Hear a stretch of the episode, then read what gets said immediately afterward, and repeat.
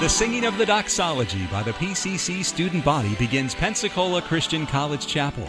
At each chapel service, students have an opportunity to receive spiritual exhortation and enrichment during a time of music and meditation on God's Word. This podcast shares selected recent chapel messages from guest speakers, faculty, and staff. Welcome to the PCC Chapel Podcast. Open your Bibles, if you would, to 1 Thessalonians chapter number 4.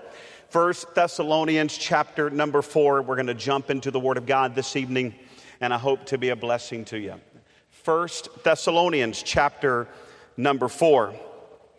Uh, this is a great church. The church at Thessalonica. The Apostle Paul uh, had a great fondness for this church. Uh, this was a church that did not have an extended amount of time of instruction from Paul and yet uh, seemed to take what uh, had been invested in their lives and uh, was doing a great work for the, for the cause of Christ. In the letter in which Paul writes to this church, um, he encourages them in several different ways. And I want to, to grab a phrase tonight, and then we're going to kind of walk that phrase through for just a moment. The Bible says this in 1 Thessalonians chapter 4 and verse number 1. Furthermore, then, we beseech. You understand the word beseech means to um, beg or to urge you, brethren, and exhort you by the Lord Jesus, that as ye have received of us, how ye ought to walk and to please God. Uh, right there, that phrase alone would, would bring attention. It, would, it, it should cause us to uh, kind of perk up for just a moment and see what, what he is going to say uh, concerning these things. He says, You have seen from us in the short time that we've had together. And now, through this letter, you have heard from us how you ought to walk and to please God. Hey, young, young person, can I say this? That ought to matter. That really ought to matter. We ought, as children of God, uh, to desire to know how to walk and how to please God. And I, I, just think that is a vital phrase that should grab our attention. So, the Bible says, ye would abound. I like this word abound. The word abound means to excel. Paul says, I want you to know how you ought to walk and how to please God so that you can abound, so that you can excel more and more. For ye know what commandments we gave you by the Lord Jesus. Notice this phrase, for this is the will of God. We're going to finish this passage in just a moment, but I want us to pause for just a minute and emphasize this phrase, the will of God. Oh, sorry about that. I know I got it. When I say that, I'm supposed to change my voice, right? Um, that's just kind of protocol for a preacher. Uh, when he's preaching on this topic, he's supposed to alter his voice, and it should say something like this Tonight, I am preaching on the will of God. Isn't that kind of the way that feels sometimes? I mean, seriously, it, it, seems like as a teenager, whenever a preacher would approach this phrase, for some reason he felt the need to deepen his voice. And maybe you can help me. Tonight we're going to preach on, ready, would you help me? The will of God. I love the way you did that. That is great. And, and it's amazing to me, oftentimes when I would hear a message on the will of God, I, I still came away a little confused, uh, just a tad bit about exactly what that looks like. We see this phrase specifically six times in the Word of God. Or can I say it this way? When, it, when this phrase is used, it's only referring to six different main thoughts or six different topics. And we're going to kind of cruise through that tonight. And the Bible says here that Paul is encouraging this church to walk in a way that is right and that is pleasing to God so that they might excel. And in the midst of this instruction, he says this You know what we've commanded you and what the will of God is. Now, let's, let's kind of define for a moment what the will of God is not. And I think it would uh, be wise of us to kind of look at a definition of the will of God and then uh, maybe to take some time quickly to see what the will of God is not. We're going to define it as this the will of God is what God wishes to be done by us through commands, precepts, will, choice, inclination, desire, or pleasure. That's a mouthful. But that's the idea that God gives us in the text. What, what is God's will? God's will is what God desires or wishes to be done by us through commands, precepts, will, choice, inclination, desire, and pleasure. Here's what the will of God is not.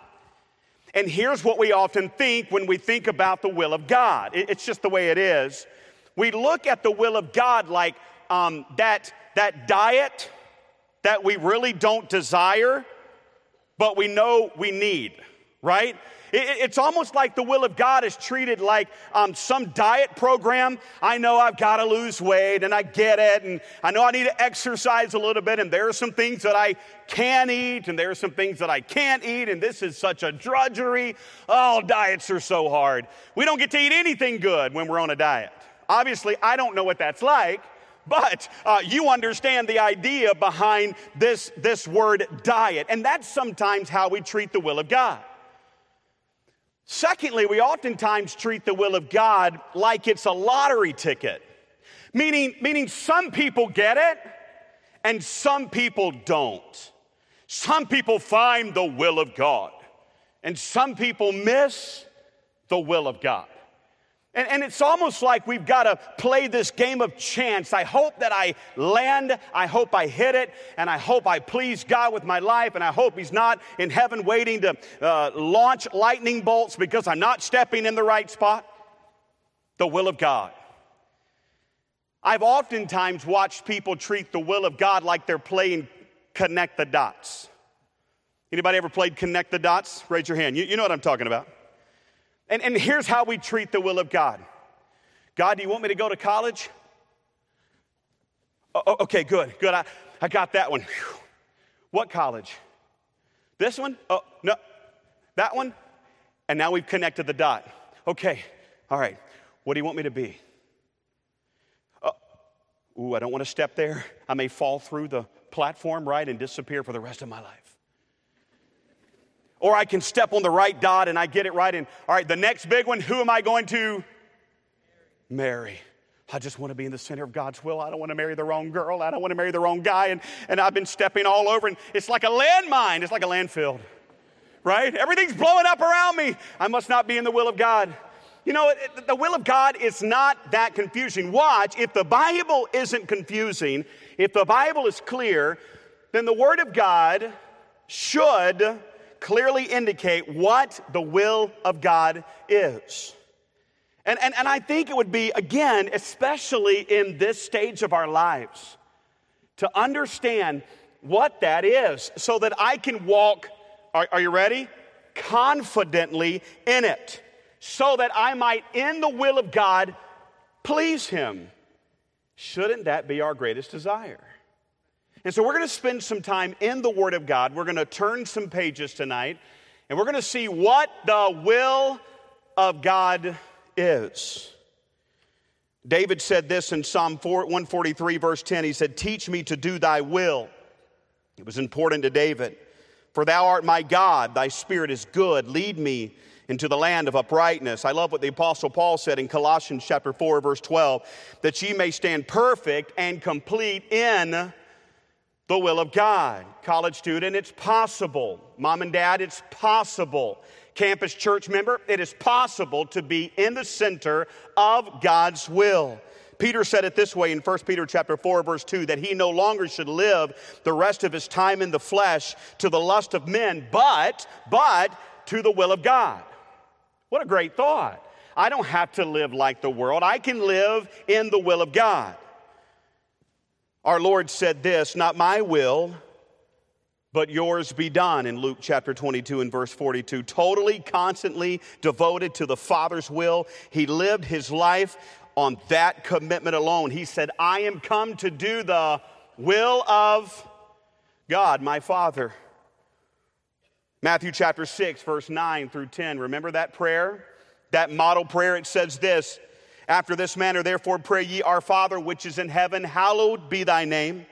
Thy kingdom come. Would you say the rest with me? Thy will be done on earth as it is in heaven. We understand the way God's will works. First of all, there's the will of God that fully belongs to Him, and then there's the will of God concerning you and I, and within His sovereignty, our ability to make a choice, to choose to believe Him. There are things that God has willed. The Bible says in Psalm 33, 6 through 10, whatsoever the Lord pleased, that did he in heaven and in earth and in the seas and all the deep places. All is done according to his desire. All is done according to his power. He is sovereign over all. He's the one that set the earth upon its axis and he's the one that continues to allow it to make its rotation. He's the one that's designed me and you, and we have no choice about how our DNA has been given to us. God chose to set that in motion. But then our Lord gives us His will, and in that, He gives us the ability to choose to follow or not to follow God's law, the laws of God. And He understands that there's going to be failure. He knew that we would miss the mark. That's why He sent His only begotten Son. He desires for us to walk in His will, but He knows us. And no one knows us better.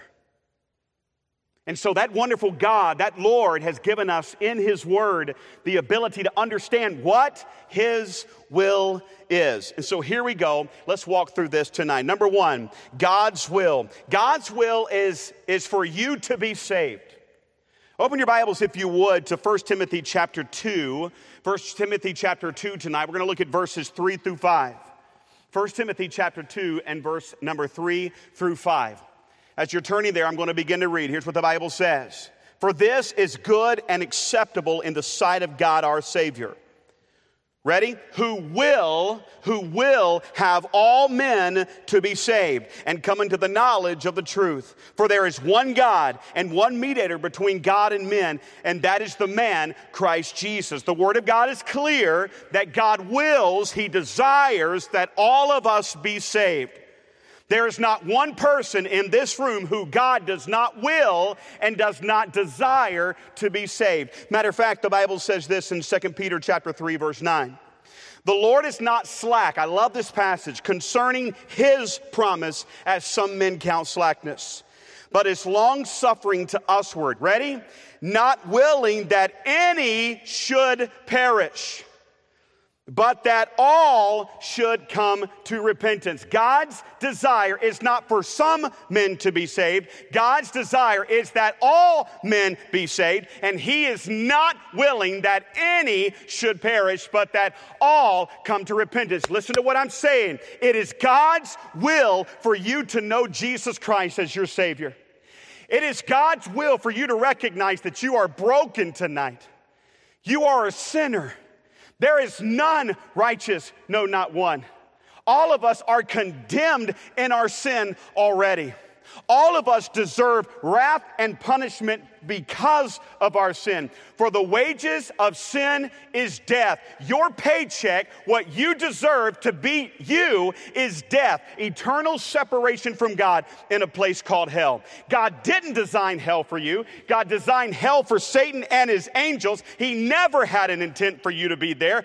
But those who reject him will spend an eternity in that place, and that's not God's will for you. God's will for you is for you to call upon the name of the Lord and be saved. Some of you are sitting here tonight, and the reason you struggle with understanding God, the reason you struggle with the will of God is because you're not a child of God and you can't hear His voice and you don't understand His ways and His thoughts. But the Bible says those of us who call upon Him, the Holy Spirit comes to live inside of us and clearly shows us the direction of God. Listen to me. There are some that are going to cry, Lord, Lord, did we not prophesy in your name?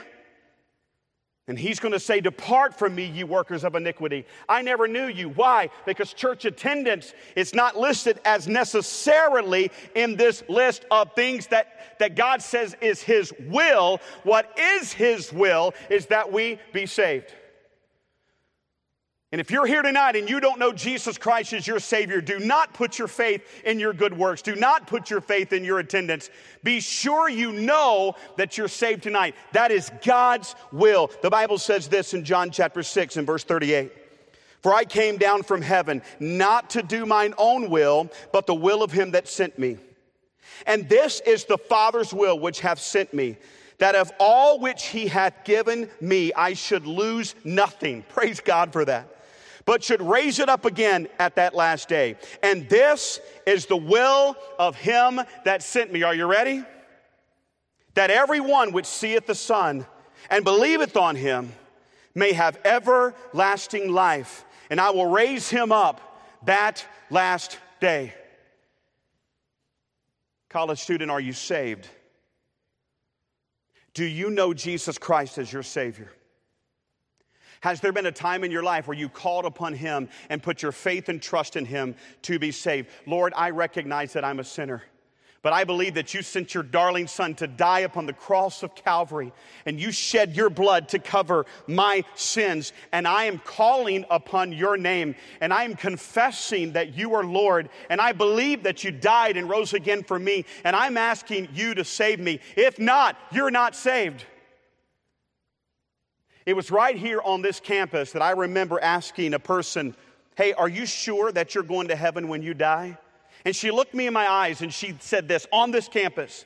She said, Well, I do remember a time when me and my friends were at this concert and the music was just amazing. These are her words. And she said, We all came down to the altar and we huddled together and we cried. And when we got up, I knew I was saved. I said, Ma'am, you're not saved if that is your testimony. It's not an emotional moment. I can sing you a Garth Brooks song and we can all cry together, but when we get up, we're not saved. That, that's, just, that's just the way it is. Salvation is not an emotionalism. Salvation is not just a shed tear. And there's a lot of us sitting here and we're, we're basing our faith on some emotional moment that we can't find verification for in the Word of God. I remember asking a man one time, Are you saved? He said, Yeah, I'm saved. I said, How do you know you're saved? He said, I was driving down the interstate he said, I lost control of the car. I ran off the road. I overcorrected.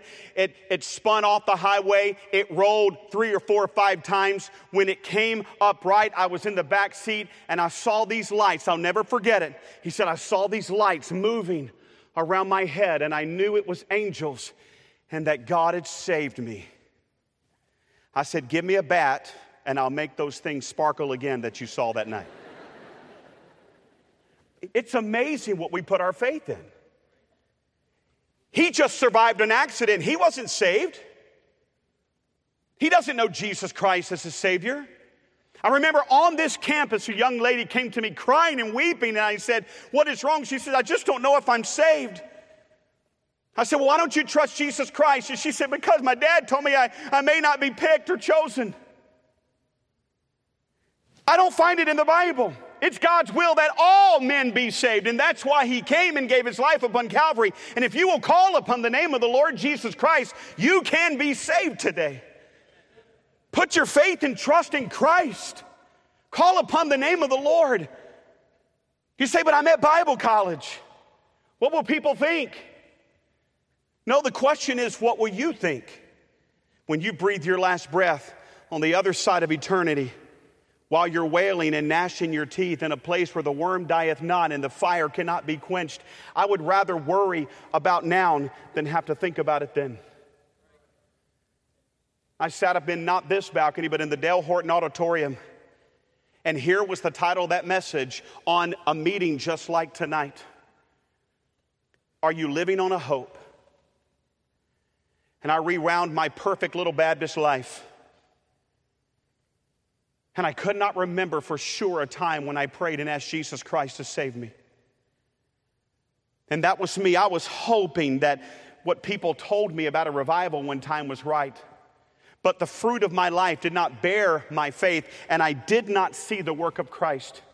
And again, I recognize that, that we don't have to necessarily produce works in order to be saved. I believe that. For by grace are you saved through faith, and that not of yourself. It is the gift of God, not of works, lest any man should boast. But the Bible says, if I am a child of God, there will be fruit.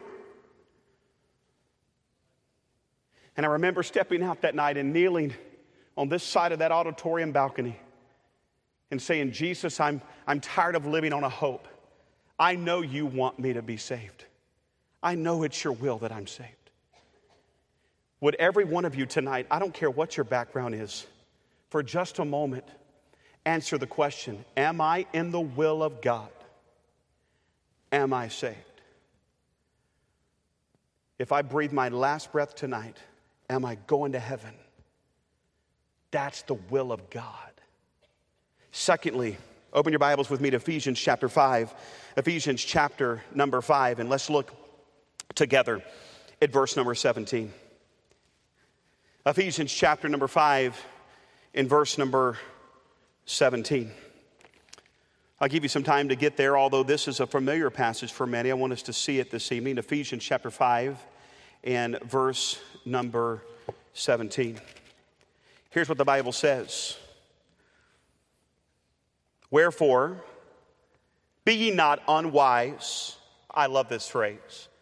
But understanding what the will of the Lord is. And be not drunk with wine, where is in excess. And notice this next phrase, but be ye filled with the Spirit. God's will for every one of us in this room is that we be spirit filled. Now, I believe the Bible teaches that when you get saved, the Holy Spirit comes to live inside of you. And at that moment, you have all the Holy Spirit that you're going to ever have. The Word of God clearly teaches that the Spirit of God comes to live inside of those who claim Jesus Christ as Lord. And we're sealed until the day of redemption. Praise God for that. We are the temple of the Holy Ghost. He resides inside of those who are believers. But the text says this understand what the will of the Lord is, be filled with the Spirit. The best visual illustration that I can give of this is that of a glove. Imagine tonight I had a glove and I pull it out of my pocket, a left handed glove. I take my fist and I shove it up inside the glove. Think about it. Is all of my fist in the glove? Is all of my hand in the glove? Yes, it is. But if it's my fist, it's not filling the glove. So here's what the text is saying the Bible's saying it is the will of God for you tonight to allow God not just to be in you, to live inside of you, but to fill you with His Spirit, to be in control of every part of your life. That's what it means to be filled with the Spirit. You don't have to wait on a second blessing. You already have all the Holy Spirit that you're going to ever need. What you need to do is, by the will of God, surrender all of yourself to the Spirit. That's the illustration of the text. Be not drunk with wine. When you and I drink alcohol, let me back up. You and I don't drink alcohol. When an individual drinks alcohol, okay, almost messed that whole illustration up. When an individual drinks alcohol, they become uh, what the Bible is illustrating is controlled by the alcohol. That, that's the illustration of the text.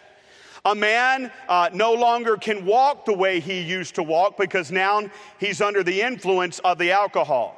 His speech is not what it was before because now he's under the influence of the alcohol. The little guy who was timid and scared is now ready to fight everybody. The big guy who was always tough and macho, now he's, now he's at the bar crying like a baby. He is not in control. And this is what God is saying Be not drunk with wine, wherein is excess, but be filled under the control of the Holy Spirit. What you think, how you act, what you say, everything you do under the control of the Spirit of God. God, can I do that? Oh, oh okay, no? Good. I want to be in your will. God, should I do that? Y- yes? Good. I want to be in the center of your will. God wants us to be filled with His Spirit. His will is that you not operate in ignorance or in foolishness, but that you understand what God's will is and that you walk in the Spirit. That is the will of God. So, number one, God's will is for us to be saved. Number two, God's will is for us to be spirit filled. Number three, open your Bibles with me if you would to 1 Thessalonians chapter 4, verses number 4 through 8. 1 Thessalonians chapter 4 and verse number 4 through 8. Back to the passage we began with. The Bible says this Furthermore, then we beseech you, brethren, and exhort you by the Lord Jesus, that as ye have received of us how ye ought to walk and to please God, so ye would abound more and more. For ye know what the commandments we gave you by the Lord Jesus. Watch, here it goes. For this is the will of God, even your sanctification, that ye should abstain from fornication. Thirdly, it is the will of God that you be set apart. The word sanctification literally means that. The, the word sanctification means to be set apart. So imagine tonight, if you would, we've just finished watching a football game. We've been given access to the locker room. 50 football players come in, 10 of them decide to take a shower, 40 of them do not. Upon exiting the shower, at that moment, the definition of sanctification is this 10 of them are now set apart from 40 of them simply by entering the shower and being cleaned. Being cleansed is a good word. So, so the, the, the, word set apart here, the word sanctification gives us the idea that something is going to take place in our life that sets us apart. Now, in this passage, Paul is directly teaching the church at Thessalonica. Let's please the Lord with our life. It is the will of God, even your sanctification, that you be set apart concerning the area of fornication, that is sexual sins outside of the boundaries of marriage in any way. God has called his people to be set apart. No guy has to walk out of the shower and say, Guess what? I'm different because I took a shower. No, he doesn't have to do that. The fact that he was in the shower and watched himself sets him apart from the other 40 players who did not. And in our culture today, God is calling the church, He's calling His people to be set apart, to go another level for God. And you won't have to walk around campus bragging about it. Just the fact that you're allowing God to do a work in you and set you apart is that process of sanctification. It is God's will tonight that you be sanctified, that you be set apart for the work of Christ to be an example of Jesus. That is why we are who we are. That sanctifying work that only God can do. 1 Peter 4, verse 1 says, For as much then as Christ has suffered for us in the flesh, arm yourselves likewise with the same mind. For he that hath suffered in the flesh has ceased from sin, that he no longer should live in the rest of his time in the flesh to the lust of men, but to the will of God. That passage is again teaching the importance of not living in the will of men or the ways of mankind, but living in the will of God, set apart unto God. That is God's will for your life. The Word of God says this in Romans 12, verse 1 and 2. You know this one. I beseech you, therefore, brethren, by the mercies of God, that ye present your bodies a living sacrifice, holy and acceptable unto God, which is your reasonable service. And be not conformed, right, to this world, but be you, what's the word? Transformed by the renewing of your mind, that you may prove what is that good and perfect and acceptable will of God. God is calling for his people to live a life that is set apart. That's the will of God. That's what God wants from us. That's what God wants from me. And can I ask this question? Would you have it any other way? For me as the preacher to live a set apart life? I mean, you guys hold us to a high standard. It bothers you to hear that a pastor is not practicing what he is preaching. Nobody picks out hypocrisy as well as this culture. But can I say this? This call is not for pastors, this call is for the child of God. So I hold you to the same standard. You and I don't walk on two different planes. This stuff is the same stuff that you're wearing. The temptations that I have are the same temptations that you have. So I have to make the same call to be set apart unto God, to live sanctified within the will of God, as you have to. There's not a different standard for me and for you. There is a list in 1 Timothy 3 that I've got to abide by if I want to hold this office, but otherwise, I'm to be in the will of God and you're to be in the will of God.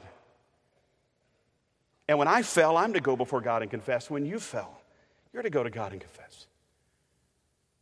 He wants us to be number one, saved, two, spirit filled, three, set apart. Number four, go with me to 1 Peter chapter 2. 1 Peter chapter 2, this is the will of God. 1 Peter chapter 2 and verse number 13. If you want to see the entirety of the text, turn there with me. If not, there'll be a portion on the screen.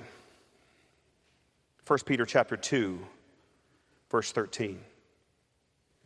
The Bible says, Submit yourselves to every ordinance of man for the Lord's sake, whether it be to the king as supreme or unto governors, as unto them that are sent by him for the punishment of evildoers and for the praise of them that do well. For so is the will of God, that with well doing you may put to silence the ignorance of foolish men, and as free, not using your liberty for a cloak of maliciousness, but as servants of God. I want you to hear this tonight. It is God's will that you submit yourself to authority. It's clearly written. The Bible clearly says that it's God's will that we submit ourselves to every ordinance of man for the Lord's sake. Again, I've been grateful, been grateful to enjoy a car that's been a, uh, given to me to drive this week. The speedometer says 210. It's not mine, but it's been fun. I'm a Mustang fanatic. I enjoy it. Everything in me wants to go 210. Everything in me. But I don't like tickets, and I don't like blue lights. Zero to 60 is okay really fast. But when I get to that limit, I've got to be careful. Because I've been told by God that this is His will that I obey, whether in the presence of an officer or not. And so, even when I saw the speed limit getting too high, I'm like, oh, I got to. I don't want to, but I got to bring it down. And sometimes we don't understand the rules. And sometimes we don't understand why, but God's never told us that our job is to understand the why. But did you know that learning to obey in any setting is just the process by which God prepares us to hear Him? To be an example of Him? Everybody rebels. But God's people who are set apart honors authority, even when they don't understand. That's the will of God. Number five, to endure suffering. 1 Peter chapter 3, verse 17 says, For it is better if the will of God be so that ye suffer for well doing than for evil doing. The Word of God says it's the will of God that you suffer, meaning this all of us are going to go through difficult times, all of us are going to suffer. All of us are going to have issues we face, but it's the will of God that if we suffer, we suffer for doing right, not for doing wrong. Hey, can I say this, please? All you Miss Goody Two Shoes on campus, all of you young ladies that are looked at with that weird eye, you keep it up. You serve God. You're not here to make them happy, you're here for the audience of one. And the Bible says it's better that you suffer for doing good than how they're going to suffer for doing evil. And all you young men that want to do right in this building, you stay right in the middle of the will of God. And when that roommate makes fun of you this semester for being just a little bit over the top, and you get picked on and they don't hang out with you, I'm telling you, and God is telling you, you lock in. Because it'll be better for you to suffer for doing right than you to suffer like he will because of his sin. We're all going to go through difficulty. Life is challenging, but I want to be standing firm on the rock when the storm hits. That's the will of God. And you may not understand it, but I believe a day is coming and we're going to suffer more than we ever have before for the name of Christ. And that day is drawing nigh. That's the will of God. This life is full of sin. It is difficult, but the Bible says in 1 Peter chapter 4 verse 19, "Wherefore let them that suffer according to the will of God commit the keeping of their souls to him and well-doing as unto a faithful creator."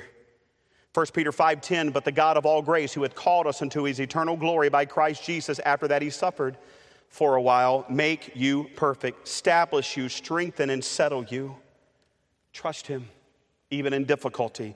It's the will of God. Lastly, number 6. It's the will of God. The Bible says in 1 Thessalonians chapter 5, 18, would you look with me? In everything give thanks. In everything give thanks. For this is the will of God concerning you. We live in an ungrateful culture. Here's what the will of God is God, thank you. Thank you. God, I want to say thank you. Thank you for what I'm facing. Thank you for what I'm going through. In everything, give thanks, for this is the will of God concerning you. God, thank you for how you're working in my life. I don't understand it, but I know you do, and you're great and mighty. And God, I just want to praise your holy name. God, thank you. Use me however you choose to. To be one with thanksgiving from your lips. God, thank you. This is the will of God. Are you ready? It's the will of God, number one, for you to be saved. If you're here tonight and you're not saved, I hope that you'll call upon Jesus today. Ask Him to save you. He wants you to be saved. He's done everything He can so that you might can ha- could have eternal life. Number two, would you let God control every bit of you? Say, Holy Spirit, I'm yours. Take me and use me. Thirdly, would you be set apart for God? That's God's will, that we be set apart unto good works, not in fornication, but living holy unto God. Fourthly, that you be submissive to authority. That's the will of God for you right now. Fifthly, that you suffer for the name of Christ. That's God's will. Sixthly, lastly, that you give Him thanks and praise. That's the will of God. And would you hear what I'm saying right now? And I want you to be careful in how you're hearing this. If you're saved and spirit filled and sanctified, submissive, suffering, and thankful, are you ready? Then do what you want to do. Marry who you want to marry. Go be what you want to be. Go to church where you want to go to church. Go to college where you want to go to college. Here's why because the Bible says if I'm filled with the Spirit, I cannot walk in the flesh.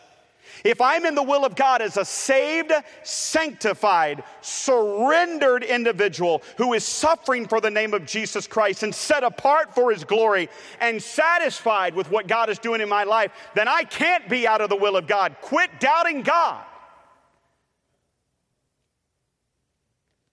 Go serve him. Marry her. If she is doing the same six things in her life, you've got a good girl. Does that make sense? If she's been sleeping around with everybody, I would stay away from her. If she's not honoring her dad and the authority that's in her life, then she is not in the will of God, and you better run. Is, is this making sense? If I'm in the will of God, if I'm following what God has said that He desires for me to be, and I am walking in His presence, I'm not going to want to misstep. And His Spirit is working in and through me to will and to do of His good pleasure. We make the will of God so hard when He clearly tells us what His will is. And we're waiting for some epiphany, like He's going to write it in the clouds or send us a personal note. He has sent us a personal note. It's right here in your hand. Do the will of God. Are you saved tonight? The reason you're struggling the way that you are, maybe you don't know Him. Maybe you need to come to an altar and confess Him as Lord and ask Him to save you of your sins. Maybe you've been living a lie for years And tonight's the night to call upon God. Maybe some of you tonight just need to say, Oh God, I give you all of me. Fill me with your spirit. I've been bucking against authority all the time, and I can't be in your will if I do that. God, I want to be set apart unto you, sanctified for the Master's use. I'm giving myself tonight. And I want to be satisfied with who you are and suffer for your name's sake. You've been listening to a message from Pensacola Christian College Chapel. You're welcome to pass this sermon along to others. Please don't charge for it or alter it without written permission from Pensacola Christian College. For additional information about PCC, visit us online at pcci.edu. Pensacola Christian College, empowering Christian leaders to influence the world for Christ.